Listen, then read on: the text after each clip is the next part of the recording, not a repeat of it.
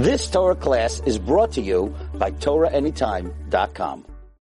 So if you listen carefully, you hear the birds.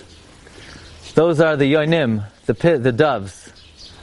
Every year on the yahrzeit at Chatzos, in the middle of the day, the doves come down onto the kever.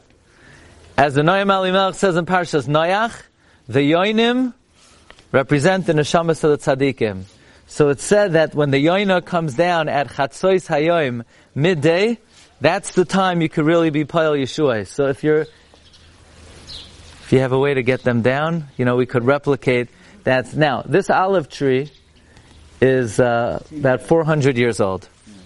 Even the Muslims, they consider this a holy site, and they come here and they're mishtateach, and on the Yom HaHilula, they also pay to, with the expenses of the Yom HaHilula. And their tradition is that the olives on this tree are toivla einayim. So this is how you this is how you take advantage of the segula leinayim. You eat the olive, but you have to swallow it. You have to swallow the olive with a cup of water. But you also have to make sure there are no bugs in the olive. Okay, so first you go for training to how to, how to trek olives.